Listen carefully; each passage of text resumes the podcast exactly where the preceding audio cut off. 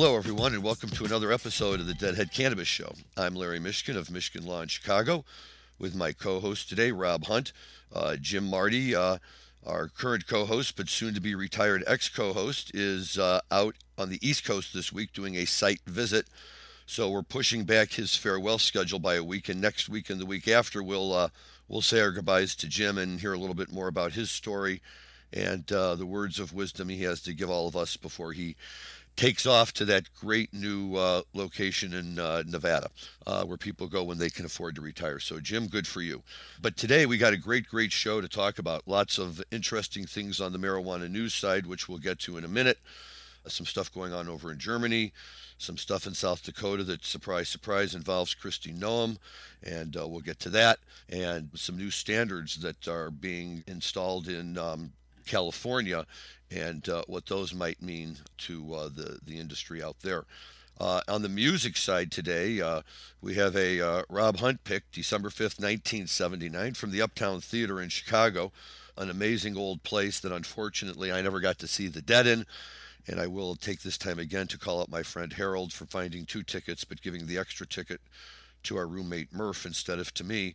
So I was the one outside trying to scalp a ticket on my way in. I had never seen the dead and people were offering up 50 to 75 dollars a ticket i was like i am so out of here and uh, missed that show. But that's okay. Even though they closed the theater after that we never got another chance to go in. But this show uh, as we'll get into later comes right around the time that the go to heaven album was released. There's some great tunes on there. We're going to take a deep dive into alabama getaway and uh, a lot of other good stuff in fact, before we dive right into our show, uh, Dan, maybe you've got a little bit of music that our fans can listen to uh, and just get a sense of what's coming up down the road.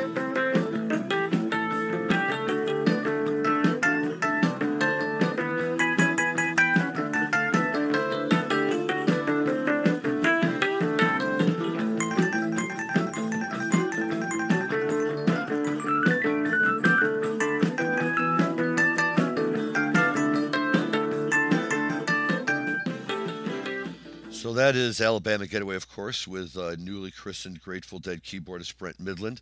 Uh, and you can hear him all over the place in that song. And uh, we'll get to that and a lot of other good stuff in a few minutes. But first, let me say hey to my co-host Rob Hunt out in lovely California. Rob, how you doing? Yeah, I'm doing great today, Larry. It's always good to hear a little bit of Alabama Getaway to get the show kicked off, uh, especially when Brent is just straight charging on the electric piano. It's one of my favorite sounds the Grateful Dead did, and for all the hype he gets about being kind of an organ player – you forget that he's got those electric piano chops as well. They're just absolutely just slaying it, especially so early in his career with the Grateful Dead.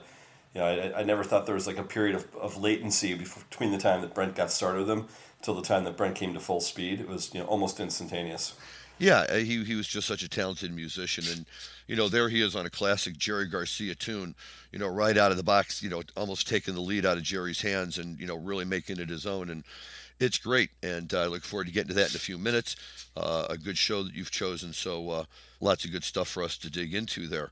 On the marijuana news side, though, uh, we do have some interesting things going on. First and foremost, let's start uh, on the other side of the pond, if you will, and see that uh, Germany is looking to go ahead and legalize adult use, which I believe would make them the first European country, notwithstanding the idea of the coffee houses in Amsterdam, uh, which do serve a purpose but don't really serve in, in in the sense we're used to it that you can go and buy marijuana and take it back to your house and that kind of thing. And it looks like Germany's going to do it. And you know, and I have to say I don't really find that very surprising given the direction that Germany has gone in the last few years on a number of issues. Uh, but nevertheless, that's a big thing for a country in the European Union to uh, uh, approve of adult use. What are your thoughts, Rob? Yeah, I mean, it's been a long time coming. Europe has been pretty far behind the United States on this issue, and I always thought you know the United States is pretty far behind where it should have been. But you know, you take a look at what's happening right now in Europe, and you've had some progressive laws. You know, Switzerland for a while was pretty progressive, and you had Spain and Portugal obviously being really progressive as far as kind of like legalization of drugs in general.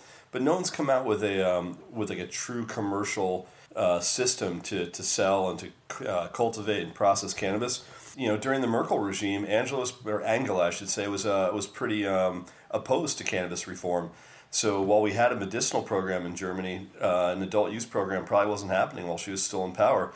But now with the new legislature or a new sort of uh, a composition of who's running that country, I, I think we're going to see movement really quickly, and that is the single largest, you know, by population, single largest uh, country in Europe. So if you want to talk about a catalyst to kick things off, you know, start really changing European policy, Germany, smack dab in the middle of the continent, certainly does a, a really nice job of, of, forcing the hand of everyone else to start looking to, to change their policy as well. I was just going to say, I can, you know, practically imagine the folks in Great Britain, France, Italy sitting around saying, you know, are we going to let Germany take the lead on this? You know, for God's sakes, we've got to get out there in the forefront and we have to establish the standards. At least that would be, you know, nice if they all dived into it together. But if it's just Germany for now, that's fine. You know, they'll get the boost in uh, in green tourism, if you will, and uh, the rest of Europe can figure out what it wants to do later. I just applaud them for you know being willing to address the issue and move forward with it.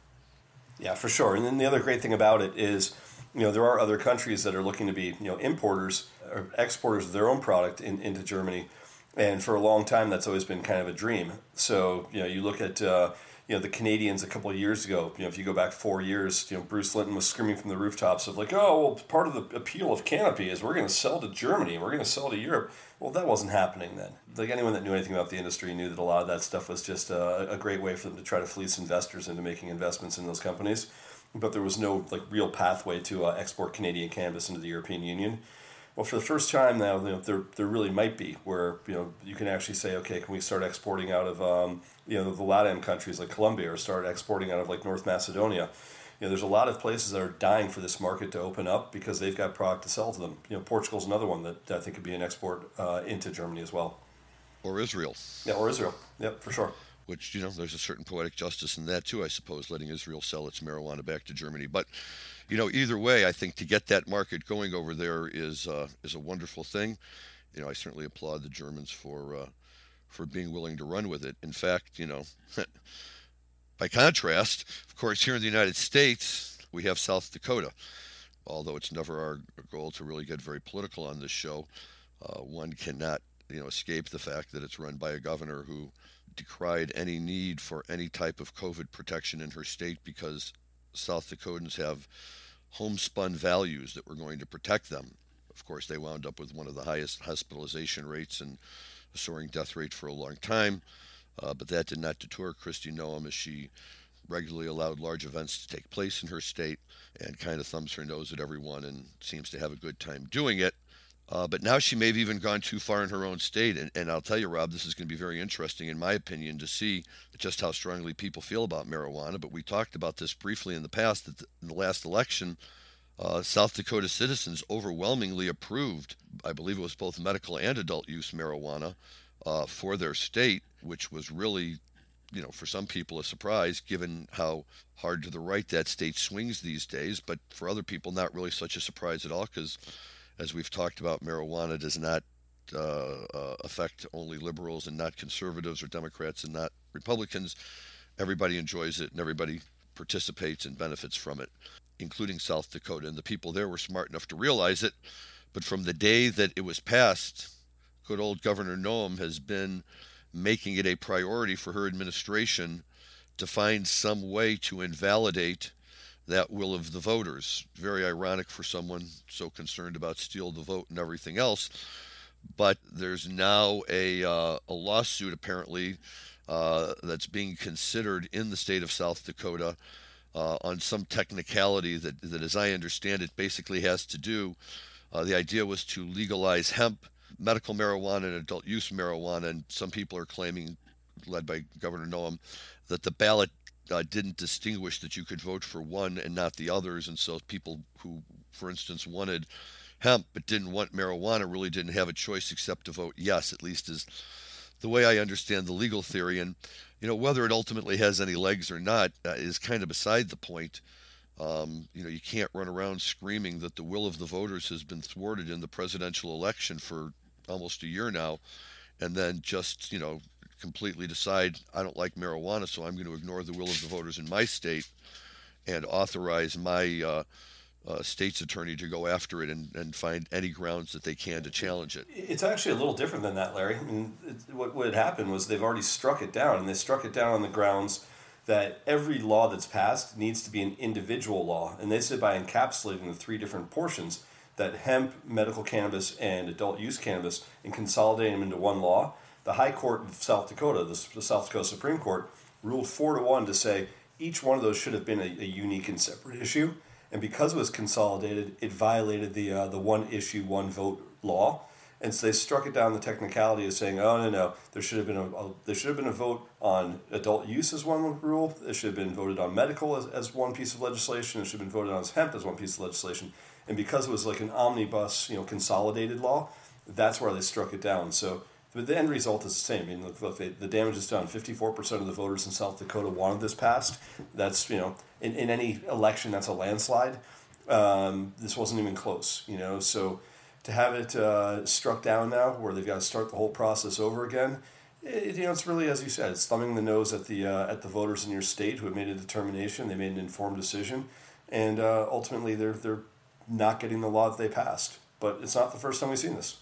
You're right, and and thank you for the clarification of that. Uh, you are right in the way you explained it, and it does make a difference in terms of where they are in the process and what's going on and what's has and has not been motivating people. And while, you know, I suppose it's easy to say that the ballot initiative as phrased was in violation of this one issue, uh, one ballot uh, rule or whatever it is, but nobody bothered to raise the issue until after it was passed. You know, anyone before the election could have looked at it and said, "Hey, wait a second. The way this issue is being presented is in violation of the state constitution. This needs to be changed." Uh, I suspect that they were waiting to see if it would pass. If it passed, then they were ready to come in and make some sort of argument, or at least look for the argument that they weren't motivated to look for before. But you know, I, what I want to see now is, you know, is is there enough motivation among the people of South Dakota to go out and get the issues placed back on the ballot individually? And if so, it'll be fascinating to see if all three of them can pass separately. And if they can, then I guess we'll have to wait and see what Governor Noem decides to do next. Yeah, if it does, then it probably won't happen until maybe the midterms at best, maybe the next presidential cycle. They've already succeeded. If the goal is to slow down the progress of, of cannabis legislation in the state of South Dakota, uh, they won the battle. It's, it's already done. But I agree with you 100%. Normally, if you want to contest these things, you contest the language on the ballot prior to it, and you say, hey, look, that doesn't conform. You, know, you guys need to go back and start the process of collecting signatures all over again because the way you've drafted this thing doesn't pass muster. So try again or resubmit. Instead, as you said, they let the voters pass it. They approve the ballot language. If the ballot language is approved, you know, then the argument should be over. If it, if it makes it to the ballot, then there shouldn't be a question of, of saying, okay, now we're going to contest it later. And the fact that they did, I was really surprised to see the Supreme Court of South Dakota look at it from an election perspective and say, look, this is no longer ripe. You know, this is now uh, it's it's past its prime and it's already been voted on. And as a result, are we you know going to go back and contest the will of the voter? I was very surprised to see even a very conservative Supreme Court rule in favor of, of stopping this law.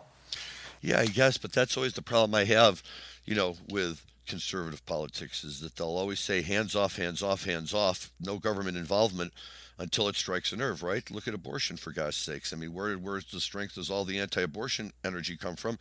It comes from a group of people who otherwise scream bloody murder if the feds try to stick their nose into anything. You know, and, and, and it's happening here too. The people of this state said they wanted it. I, I, I don't I, I can't speak uh, competently on the makeup of the South Dakota Supreme Court, so I have no idea who the members are, what their uh, individual backgrounds are politically or personally or religiously or morally or whatever else drives them. But, you know, I, I think that these are the kind of things that we all kind of shake and shudder at a little bit that groups of highly conservative people who have always, you know, decried the liberals for trying to tell us, you know, what's good for people are going around trying to tell us what's good for people or you know in this case what's not simply because it, it doesn't line up with their own very very narrow version of what's right and what's wrong. And instead of just kind of going with the flow you know they don't. And you know, we've all heard the line before but you know they are probably the people you know most desperately in need of a really good bong hit right about now. And they're the last ones likely to avail themselves to it. And and, and that's really the problem. And, and you know, I, I think that in the long run, what I'm really hoping is we're going to see is that the people stand up and say, look, Governor Noem, we may agree with you on all your other crazy nonsense, but we like to get high. So on this one, we're you know kicking you to the curb. Yeah, I think that's right. So let, us see how this one plays out. But you know, let's see how powerful cannabis is as a, a catalyst to get people to the, the, ballot box. But you know, this may this may come out and backfire a little bit. I don't think it probably will because you know South Dakota's composition is is pretty darn conservative. So do I think it's going to you know hurt uh, Kristi Noem's chances at reelection? Probably not, but you know I, I think the, uh, the, the measure will certainly pass again in whatever form. And if, if you were to say handicap it today, and I'll go on the record right now and say it, I bet that each one of these passes with greater than 54% next time it's on the ballot, significantly greater. And I think it will get a lot of younger people out to vote. Well, that would be interesting, right? If, you know, she motivates her party and the people of her state enough to come out and say, hey, Governor, we really disagree with you on this enough to show you that we're going to come out and force necessary uh, you know, to, to, properly pass it. But look, you know, whatever it is, it is. You know, uh, I'm always in favor of any state that wants to join the party joining the party, and why shouldn't they? You know, it, it, it's good for everybody. It's going to be good for the people of the state. We've all talked about that before, and we know, you know, the statistics and stuff like that. And it's even worse when the people of the state are saying yes, let us in, and you know, one elected official is saying nope, I know what's best, and we're not going to do it. So that's always been the problem underlying the opposition to the cannabis industry, or the the do-gooders who think they know what's best for the rest of us, and are unwilling to have their beliefs and their challenges uh, their beliefs challenged, you know, by anything, including actual scientific evidence. So, um, but at least you know we, we have enough of a foothold now that we're here and we're not going away, and that's all good. Tell us really quickly, Rob, about what's going on in California regarding testing right now.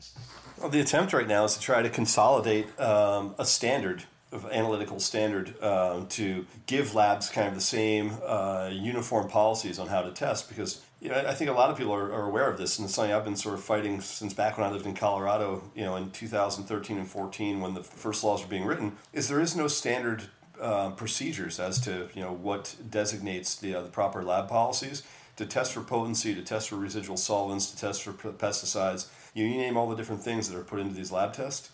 And it's not like, you know, there's a, a standardization where the state says, you can only use liquid gas chromatographic systems. You can only use you know the following uh, tests. You can there's certain standards around like what kind of a plant sample you need to provide. But what's happened over the years, and everyone's aware of it. Anyone in the industry is aware of it.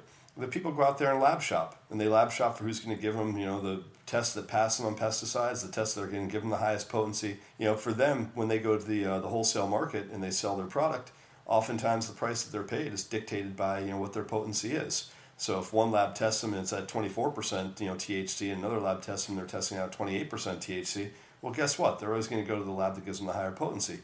So uh, eventually something has to give. Either you've got to go out there and audit, you know, all these different groups and say, okay, show us how you're doing your tests and let's make sure that we think it meets our standard, you know, certification standard. Or you need to uh, create some sort of uh, specific criteria to say this is how lab testing can happen, and that's what California is attempting to do. And you know, if they can get this done, if they can get it where they get the buy-in from you know all the different lab testing companies and they get the buy-in from the, the industry as a whole to do this, it's going to be a great thing for the industry because it should shut down this ability to go lab shop. What is the current buzz on the street, if you will, that you're hearing about from the, the labs themselves? Are they in favor of this? It makes their jobs easier if they can say, this is the way the state wants us to do it, or oops, now we're kind of losing a way to you know, bring a little extra business in the door. I think it depends on what lab you talk to. you know, it's a, it's the, the labs out there that are uh, that are giving the good results that you know, are, you know, for those guys, that's how they derive their revenue. So if they if they get their reputation out there, it's, it's kind of like being the dealer with the strongest heroin. You know, like everyone wants to go to that dealer. Uh, if you're the lab that um, is giving you guys the best results, then uh, then everyone flocks to that group for a while. So you know, if, if you're that group and you found a way to kind of boost numbers up in favor of deriving more revenue, you're probably vehemently opposed to this. But if you're a lab out there that really believes in the science and you're trying the best you can to put out the best results to the marketplace, you applaud this. So I, I think time will tell. But ultimately, ultimately, I think the um, it's the best thing for the state, and I think that a lot of people would support that. The only people that would be against it are the ones that are you know kind of riding dirty already. Okay. Well, let's see what happens with it, and uh, you know if it can make it, you know what it does for the industry out there. I'm sure the rest of the country will be watching. California does tend to model for the rest of us, and uh, that could be a good one.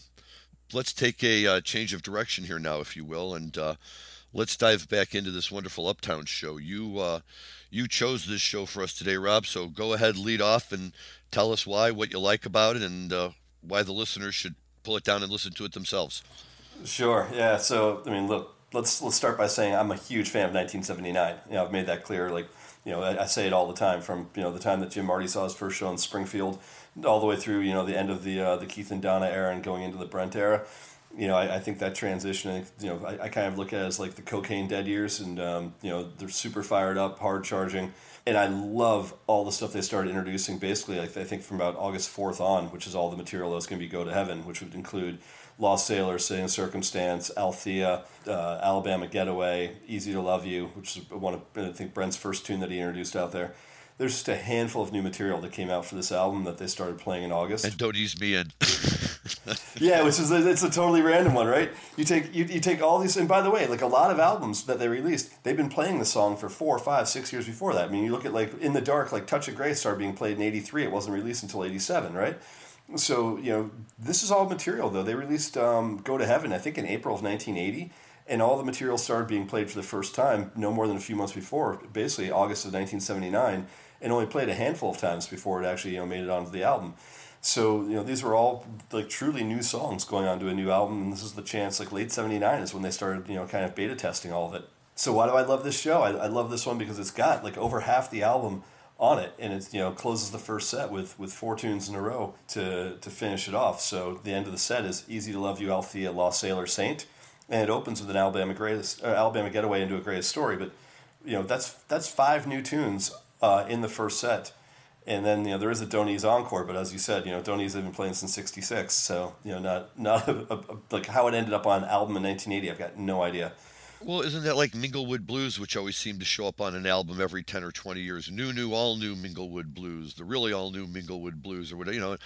And, you know, look, you know, don't ease or, you know, don't sleaze, as my buddies called it, you know, was almost always, okay, time to get out. You know, either get to the bathroom, it's the set break, or, you know, it's the end of the show or whatever. And, but look, you know, Jerry likes it and he likes to play it. So, you know, these days, as I tell people, I would gladly go pay money to hear Jerry play Don't Ease Me In. You know, the funny thing about Don't Ease is that I think we've talked about this before. There's very few songs that clock in at like two and a half minutes or less in the Grateful Dead's catalog. And Don't is one, Me and My Uncle is another one, where Me and My Uncle, I think, is two minutes almost to the dot every single time. But a lot of people don't realize that when bands play on stages, oftentimes they have a countdown clock that says, you know, this is how much time you have to play, you know, before uh, before a set break or before like the curfew. So I think oftentimes Don't wasn't probably on the set list, and they're like, okay, we still have you know eight minutes left to fill. Let's just throw Don't in there, you know, like just to just to give them like one more. So, uh, and I've always looked at it that way. So it was, it was, like a throwaway set closer. Right. Yeah, I'm sure, you know, whatever. But again, you know, it, it was like a lot of, you know, tunes from that era, uh, Little Red Rooster, CC Rider, that, you know, either seemed to be overplayed or, you know, and, and those were the tunes where they'd start, we'd always kind of be like, yeah, but then all of a sudden, halfway through the tune, you realize that Jerry's just jamming away and you're like, oh yeah, no, this is actually pretty good. I'm enjoying this a lot. I don't, you know, this is fine. Keep playing this.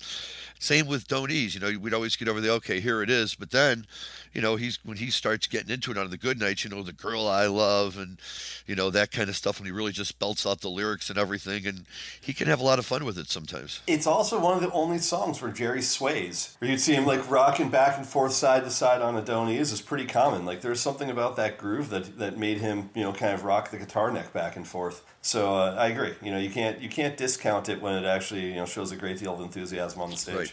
Uh, true, and I mean, there, there, there's the, the songs on this album are also interesting, not you know just because of their musical quality, but because of the lyrics and everything we could spend you know an hour or two just going through each and every one of them.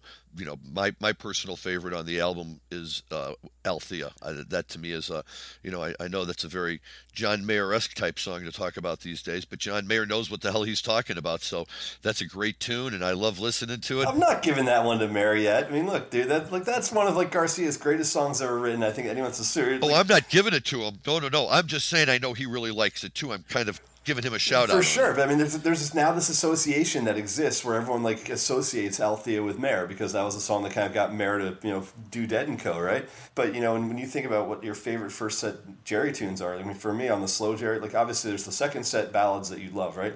But for the first set ballads, like for me, it's Althea and Sugaree that are the two that like you know consistently. I, I, I don't care where I am, I'll hear those songs every day. Now, Althea is is a tremendous tune, and, and, I told this story years ago, and if I've told it too many times, and I'm sorry, and I'll never tell it again. But when I was at uh, Dead and Co a few years ago at Folsom Field with my good buddy Bob Hoban uh, and Steve Schain and Patrick Goggin, uh, the crew from the Hoban Law Group, and we were all out there having a great time at Folsom Field. Bob was a great host, and everybody was enjoying themselves. Good music, beautiful scenery, and there were kids on the bench behind us, you know, 19 years old and I was really amazed you know at how these young kids had really you know kind of like stepped right into the whole scene and you know they knew everything and they knew the tunes and they dressed the same way and they talked just like we did at that age and they were going back and forth, and they start playing Althea, and oh yeah, that's Mayer's favorite tune. Oh yeah, he plays it great. I heard him play it last time; it was awesome. And finally, you knew it was coming. One of them says, you know, I think he plays it better than Garcia, and I and I just stopped, you know, and I turned around, and I was like, look, guys, none of my business. With all due respect, you guys are great. I'm so happy you're out here, loving all of this. Everybody's entitled to their own opinion. But yours is wrong. right. But I saw Garcia play Althea live, I don't know, probably 20 or 30 times. I've heard it. You know, go listen to whatever it was, Dick's Pick 16 or 17 that has, you know, in my mind, like the best version of Althea ever recorded. Go listen to that, then come back. God bless you, but no, not a chance. Just yeah. not a chance. No, it's, it's not even close. And, you know, I think as far as like Hunter's lyrics, uh, it, it's hard to top Althea. It's, you know, like, there's no better song that I can think of that sort of uh, articulates the girl that got away. Right. Right, absolutely. It's just, uh, it, yeah, it, it's a lot of fun. Uh, my good buddy from Michigan, uh, Tommy, was his favorite tune. And he, he, was an English major. You know, we could sit and that's why I'm bringing it up because you could sit and really go through that tune for a while and really pick out all the literary allusions or whatever they're called, references and stuff that that uh, Hunter would always throw in. You know, and, and we forget that not only is he a is he a great songwriter? He's a really, really smart songwriter. He was an educated man. I mean, he knew he he knew the classics. He knew the the Bible, as we'll talk about in a few minutes, and he was able to freely pull those ideas and associate them into dead tunes all the time. Yeah, definitely, definitely. I'll tell you, I actually tried in three different states to get Althea as my license plate, and every state that I tried, they already someone had already snaked it. So obviously, you know, like I'd have to probably live in you know Alaska or like Wyoming to be able to get it. Even then, I'm not sure if I could or you have to be willing to be Althea 37 or 38 or whatever number they're on, you know. And at that point, it's like, nah, there's too many other people that have it. I'll, I'll find some other way to incorporate it. But uh, tell us about this clip we have right now that Dan's going to play for us. Give us an intro to that. Well, I think right now we're going to listen to a little bit of the transition towards the end of the first set from uh, the Lost Sailor into the Saint, which is always one of my favorite transition jams. You kind of go from that slow looping um, Lost Sailor into like the, the high energy of a Saint coming out. So maybe we'll take a listen to that, and then maybe we'll talk a little bit more about some of the um, the songs on the album.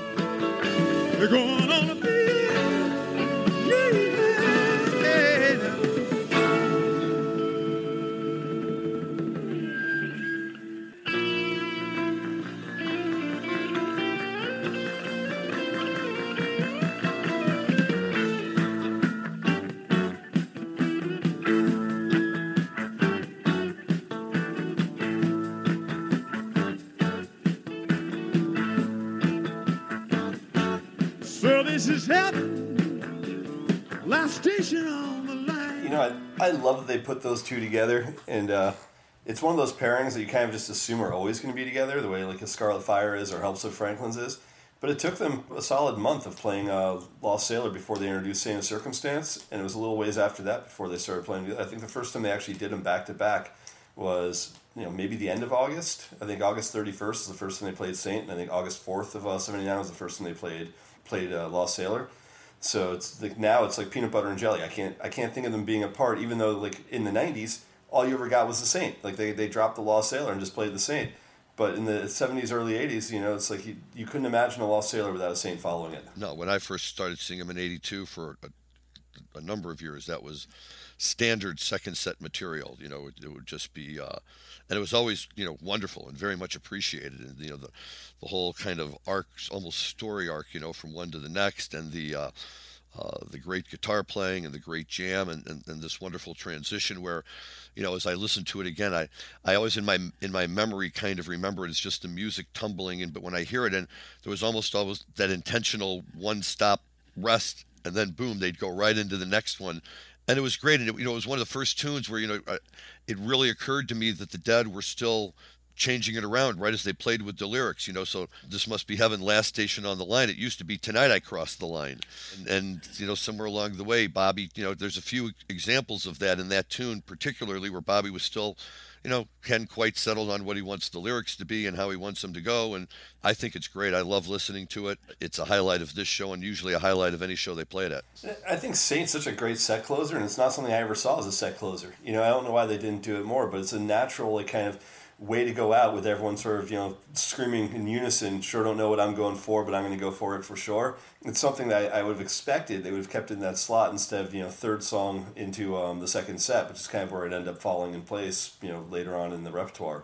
But I, I love it as a set closer. No, I think it's a wonderful set closer. And, and on the clip we were just listening to, I was chuckling because even back then in '79, Bobby was having a real trouble hitting the high notes and the going on a feeling right at the end of the Lost Sailor, right before the transition. And he tries really hard to climb up that ladder vocally, but he just can't quite get up there but you, you got to applaud the effort and the fact that you know I don't think he really cares. He's just having a good time and, and jamming on it. So that that's wonderful too.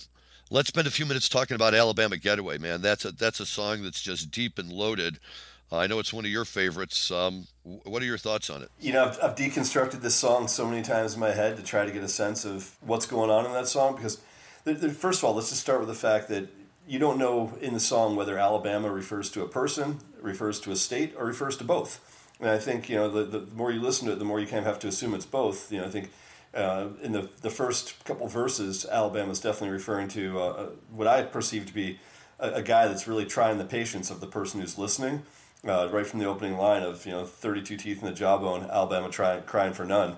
You know, just the idea of you know you keep this you keep this shit up, man. I'm I'm taking a swing at you, and uh, you know before I have to hit him, I hope he's got the sense to run.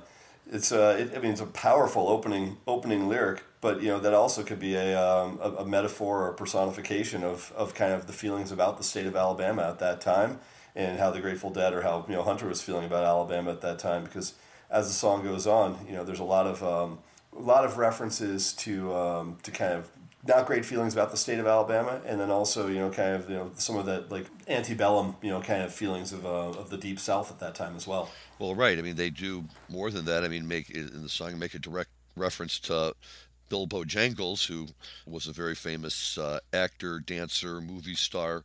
The first part of last century was often seen in movies. Uh, one in particular, I don't remember the name of the movie, Dancing with Shirley Temple, and uh, was was kind of, I, I guess, the epitome of the acceptable you know black actor that you know white people felt comfortable going to see and uh, the, the, you know, in, the, Wayne Brady of his time. The Wayne, thank you, the Wayne Brady of his time.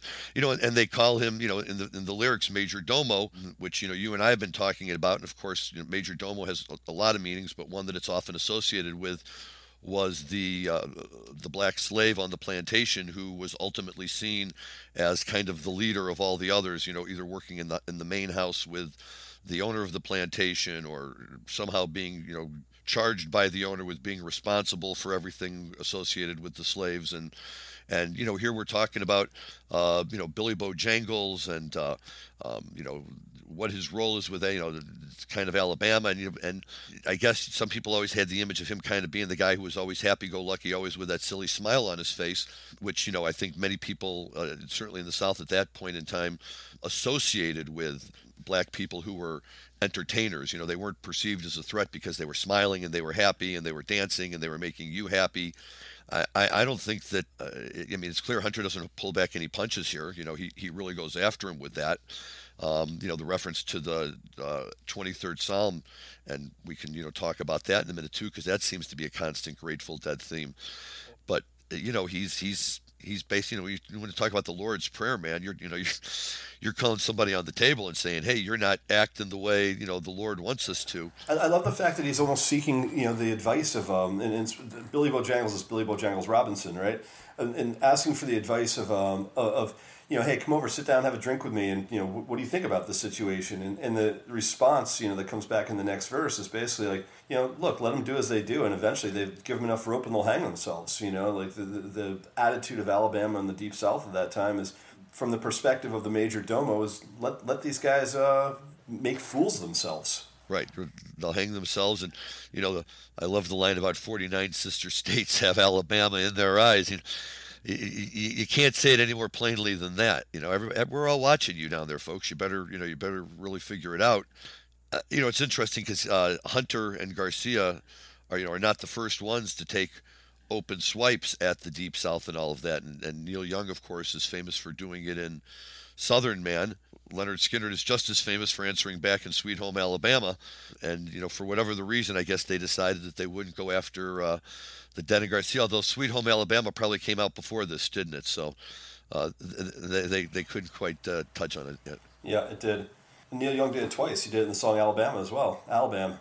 So you know, there's two that came off of that album that were you know direct shots at uh, at the state of Alabama. Very true, but yet you know, I mean, it, it, it's such a fun song when he plays it that you know, you know. T- it was always a tough one to pick the lyrics up on, right? You, you're never quite sure exactly what they were saying. The uh, you know, the only way to please me. What are you saying after that, Jerry? You know, and, and you know, now of course. Just sit down and leave and walk away. Well, I always thought it was just sit down and leave, but that never made any sense to me, right? So, the, you know, then I thought maybe he's saying just turn around and leave and walk away. But apparently, according to the uh, anthology, it's just get down and leave and walk away. Yeah, uh, I've seen it printed in many different ways. I've seen it turn around and leave and walk away, or just sit down and leave and walk. I've seen it, I've heard it sung different ways as well. But I always in my in my head, I always put it as just sit down, leave and walk away which again, which is what I did, but I, I, could never reconcile that image of telling somebody to sit down and walk away at the same time. But you know, Hunter was Hunter, so who the hell knows? But yeah, there is the uh, the twenty third Psalm uh, reference in this song, and you know, it's not just when they say twenty third Psalm uh, Major Domo, but it's also the next two lines, which is reserve me a table for three, and in the Valley of the Shadow, it's just you, Alabama, and me. And so the Valley of the Shadow is you know from the, the Psalm of you know when we walk through the Valley of the Shadow of Death. And, uh, and it's also a reference to you know sitting down I think for the the supper, so there have been several times where Hunter has included the 23rd Psalm in his writings, and it's predominantly in Alabama Getaway, and I think also in Ripple, where you know reference to you know if your cup be empty, may it be again, versus the 23rd Psalm, which is you know when your cup overfloweth, and then there's also the um, the still water reference. So it's you know there, there's certainly it's it's strange to me that one song Hunter's kind of found a way to integrate it in to some of his probably best known lyrics. I mean, obviously, I think of Ripples being the song that's going to endure itself, you know, throughout the world for generations to come. I mean, I think that's a song that kids will sing in camp forever. I, I don't think Alabama Getaway quite has that same staying power lyrically, but it certainly has, you know, a, a fair amount of like biblical reference in this. And again, it's a, I think, a, um, uh, if, if I were to deconstruct this, it, it's a self reflection of, you know, take a look at what you're doing and compare it to, you know, what you say versus what you do. I, I think that's true, but you know, uh, one of the things about you know that I, I mean I instinctively know that Jerry writes the music for all of these, Hunter writes the lyrics, but I never really spent enough time you know trying to understand how the music that you know what Jerry is thinking about the song when he writes the music. How does you know what makes me think I'm going to play Alabama Getaway in this really kind of pick me up, giddy up kind of tune, and Althea is going to be kind of a more you know, softer, lilting lyrics instead of the other way around. And I don't know if that's just the way it worked out for him or if by doing that, you know, he's kind of saying, hey, you know, we're, we're, we're really getting tired with you folks in Alabama. Let's just deal with this. Or, you know, trying to take the lyrics and maybe almost hide them a little bit in an otherwise very upbeat, you know, rock and roll, very peppy. It's a great opening number when you see the dead. You know, if, if they come out and they start playing that, everybody's up on their feet dancing immediately. And, um, you know, especially you get at the end, if, you know, Jerry's willing to go through that that um, uh, Alabama Getaway lyric. You know, the, at the very end, he'll usually do it three or four times. One night he did it five times, and the place went wild. And uh, you know, people kind of, I think, use that as a gauge for where Jerry's at. Of course, the flip side of that is, is that I would be willing to wager that, that this single song he probably screws up the lyrics to more than any other song in, in, in, the entire Dead catalog. I mean, just he gets the lyrics out of order and he forgets them and he just kind of uh, a few times and whatever, you know. He gets to the lyrics and he knows what he's doing, and the band just they just you know let him go. It's great stuff. I think uh, Uncle John's is the other one. I think he always messes up, whether it's uh, by the riverside or playing to the tide. Right. Right. Yeah. They can never keep that one straight either, you know. But uh, yeah, you know, it's just funny because um, you know you try to sing along with him, and all of a sudden he screws up the lyrics, so then it totally messes me up for a minute. Wait, was I got? Did I get it wrong? Did he get it wrong?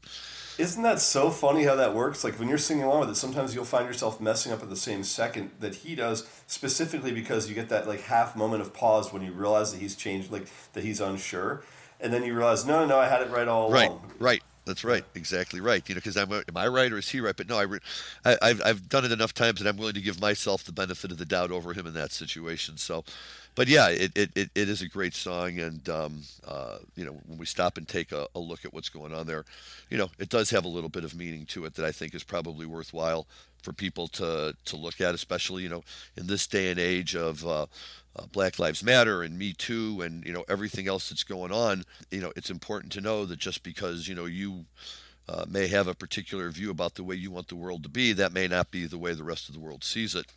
At least, you know, I'd like to hope some people get that message out of it. And, it, you know, look, you brought up another really good point that I'd like to touch on, which is it's hard to say how a, a musician decides for a song to be like a slow, you know, um, you know, mellow ballad versus a rocker when it could go either way. You know, and there's definitely songs we've heard people re- redo that they turn a very mellow song into a, a hard rocker. We've even seen you know songs where the Grateful Dead have decided to play them fast versus slow, like "Eyes of the World" or "Friend of the Devil," where they've they've gone back and forth and said let's let's do it a different way than we used to. But there's certain songs where I, I definitely think the intent of the music in between verses is to tell the story through music where there aren't words. And I'd, I'd say that songs like Althea is a prime example that that the sort of self reflection that's happening before the final verse is you know meant to give the, the audience you know time to think about what the last verse was to reach the ultimate conclusion. I think Wharf Rat does that really well as well. You know, where there's there's true introspection that's happening there. I think that certainly the Jam and Jack Straw, you know, is, is kind of like they don't you know discuss you know kind of the, what happened you know going into the murder, but you know the last verse certainly talks about it, and the power of that jam building up is certainly alluding to what the ultimate conclusion is. And I think the Dead were really really good that way, and I think when you know other musicians talk about them, one of the things they always say is just how well connected you know musically they were to their emotions and the emotion that they, they put out was you know specific. I mean, look at the build up in Morning Dew before the final you know before the final verse. Those are uh, those are, are powerful pieces of music specifically meant to evoke a certain you know thought in your mind going into what the ultimate conclusion of the song is.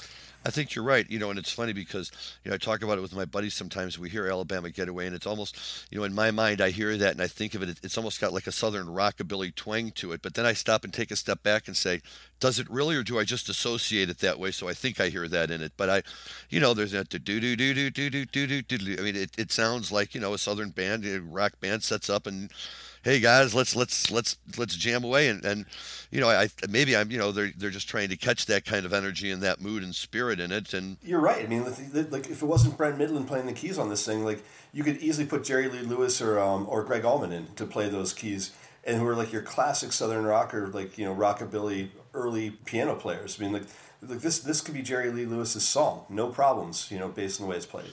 Well, that too, and and you know, in that regard, you know, talking about Brent, I think that you know, it's important to note that this was their first Brent album. You know, so this was, you know, they, they have written this song. Could could Jerry have played this song with Keith on the piano? I suppose he could have. You know, he he did lots of great tunes with Keith on the piano. But this, you know, these tunes really sound like they they're they're written and built to incorporate Brent and his sounds, or you know, at least Brent and his sounds fit in very very nicely with them, as it turns out. I know we've been talking about Brent a lot lately, but it was funny because when I went to the archive.org website for for this show to to start listening to some of the music, I was reading the comments below, and it, it almost very quickly devolves into a, you know, Brent versus Keith debate and people saying, ah, you know, I, I don't like any of these tunes. That sound with Brent Mydland, that's that's too, you know, pop electric keyboardy for me, man. Give me, you know, Keith Godchaux. And somebody else writes in, anybody who doesn't like Brent Mydland never liked the Grateful Dead. And so somebody else writes, you can't say that, man. I saw a million shows and I love Keith, you know. But it, it just, you know, I mean, look, it was, it was going through a very sensitive time for the Dead. It was a certainly a change in style, and, and I'd like to think that when this album came out, that those people who were, you know, uh, not quite, you know, in line with Brent yet, heard the work that he was doing on this, and at least were willing to give him a chance. Well, you know, there is a there's some speculation that Alabama Getaway was also a condemnation of Donna, which you know I, I, wouldn't bring up, but she's the only person from Alabama that's in that band. It was right after they had broken up that they wrote this song of you know whether there was some sort of negative influence. I, I, I tend to discount that because I think the band you know always held Donna in very high regard, but she's the only true you know tie to Alabama, and he, even you know uh, Billy Bojangles Robinson was actually from Virginia, so it wasn't it wasn't an allusion to him. So uh, you know if, if you're going to say what the tie is, I mean it, it was that, and the other speculation is that the Dead had had some shows canceled in Alabama just before this, and they were like to hell with those guys, you know to hell with that state. So you, you never know. But I'll tell you, I, would love to see you know how they actually put a song together like this and construct it, especially after watching the um, the Beatles Get Back thing recently. And I don't know if you've seen that yet, but watching McCartney put together. I mean, the last week, I think the whole world's been taken you know by storm by this. But if that's the process that some people go through, I mean, I'd love to hear you know Garcia playing the riff and saying, "Here's the lyrics," and all of a sudden having Brent come in going, "What do you think of this?" You know, and, and really trying it out because like you, you never get to see that part of the process, and it's got to be so cool to watch the creativity, especially like now we've seen it firsthand from from McCartney. Right. No, I, I agree. And you know, I mean, there's there's lots of stories about you know what it was like to be back in the recording studio with the Dead when Jerry was you know, you know, trying to sound out new tunes and how he and Billy worked out some new songs and other, and whoever he was with, he could just go ahead and sit down and, you know, and, and get it eventually figured out. And yeah, it, it's it, it, it's a great album, uh, Go to Heaven. I think a lot of times it gets a little bit of short shrift from Deadheads, you know, as as maybe like the first kind of, you know, new album, soft dead, if you will, kind of thing that you know kind of started pushing them in a new era. But you know, when you go and you hear, you know, the, the tunes that just come barreling out of there in concert, it, it seems like anything but that to me. It just is, you know, they had a new keyboard player, they discovered a new direction to go, and much like uh, um, American Beauty and and Workingman's Dead helped define them when they were going from acid rock to Americana, you know, this kind of helps them with their transition into their next era. Yeah, for sure. And I, I think the other thing is that people have to remember that, you know, kind of the Shakedown Street and Go to Heaven years were, you know, kind of the years of, of albums in general being overproduced. If you look at like, you know, what Steely Dan was doing at that time or, you know, some of the other, um, Fleetwood Mac at that time, there was a lot of like overproduction happening in the studio. So if you don't like, you know, if, if you like the more raw stripped down versions of like some of the stuff in the, in the mid 70s, I get it. But, you know, the trend at that time was recording studios were you know adding multiple channels that didn't exist before, and they're cleaning things up, and you're getting a much more uh, produced sound. True, and you know, I mean, to one degree, we're, we're, we're talking about how it sounds on the album. You know, I mean, uh, when I when I would hear these songs in concert, you know, they they played them with the same energy and with the, you know just like any of the other ones, and you know, look, in my generation, you know, when all of a sudden, uh, you know, the last couple of albums and some of those tunes came on, Days Between, and somebody wrote, well, so many ones I loved right away, but uh, I'm you know, talking about ones that came on. It took me some of the newer Bobby ones. Victim. Yeah. Corrina. Right. You know, I mean, I would hear them and I'd be like, yeah, this is the Dead. That's all fine, but it would really take me a while you know, to open myself up to like saying, okay, this isn't a waste of time. I'm happy they're playing this, even if it means they're not playing Althea or something else. And, you know, I, I could see where it takes people a while to, to become accepting of it and, and get into it and whatever. But, uh, you know, and everybody's always going to be entitled to their opinions. And so, you know, but, uh, you know, I think that Brent Mydland, when we've talked about this ad nauseum, was, you know, not only a great musician, but, you know, so key and instrumental to giving the Dead new life as they went into the 1980s and really keeping them at the top of their game for that entire decade. Uh, you know, and I think it's no uh, coincidence that when he dies uh, right at the beginning of the 90s, you know, and Vince steps in and no slam against Vince because we've talked about him and and I think Vince was a very talented keyboard player too, just put in a very difficult situation. You know, that's that's the the beginning of the period of time that people talk about as kind of the beginning of the end, and you know the downward uh, trend and direction the band was going in after that, and um, you know had, had Brent been a little more careful in his personal habits and survived a few more years, who's to say, you know, what might have happened and, you know, how Jerry may or may not have been inspired and, you know, how many more wonderful years of music we could have gotten out of these guys. But it is what it is. And, you know, at the end of the day, we have these great albums to remind us and these great shows, you know, to really hear how they just came in, you know, whether you were ready for them or not, they said, here they are, you know, just so go ahead and love them because we're going to keep playing them. And they did, and I did. So it worked out yeah, well. For sure. Well, the rest of the show, you know, I think is worth. We've spoken a lot about the first set. The rest of the show is definitely worth listening to. You get a lot of, you know, kind of the Shakedown Street songs in the second set between Shakedown, Samson, Miracle. You know, there's a, a handful there as well. But, uh, but there's a really terrific Black Peter that I think we'll play as we're, we're going off the air today. It's just you know one of my favorites. I, I always forget how much I love Peter until um, until I hear it. It's you know if you said what's your you know favorite second set ballad, I'd, I'd probably wouldn't think to put Peter in the top three. But there's times I hear it and I go, I just absolutely love that song.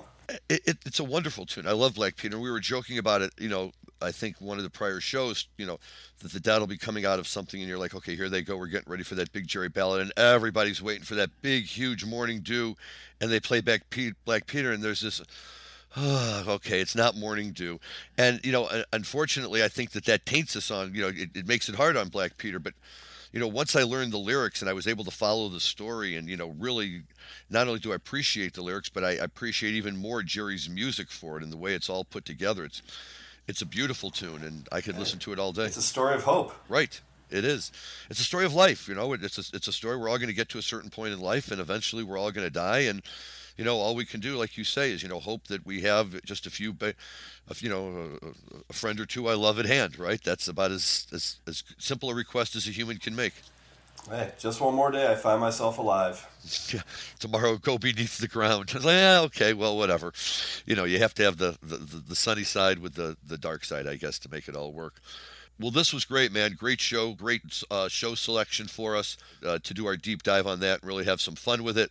Uh, hopefully, we have Jim Marty back next week. He'll have some good stuff to tell us about, uh, both about his career personally, uh, hopefully about this lovely site visit he got to do, and uh, some more updates on the music that he's been listening to. And uh, again, we'll have another great show to talk to you guys about and go from there. So, uh, any parting words, Rob? not too many. It's just you know, in the words of hope for the world these days, you know, I, I really hope after you know what we're seeing again with gun violence around the country that we get our act together as a nation and start figuring this shit out because enough is enough and uh, and I really hope that you know we start seeing some better news out of the Supreme Court of the United States as well so let's hope um, let's hope that the next couple months go better than this one. And so I think, I think Peter's a very appropriate song to, to end with tonight. I do. I think you're right. Those are excellent points and there's not a whole lot more that needs to be said other than thank you to everyone for listening. Uh, we hope you'll join us again next week. Uh, enjoy your cannabis responsibly and enjoy Black Peter. Goodbye, everyone.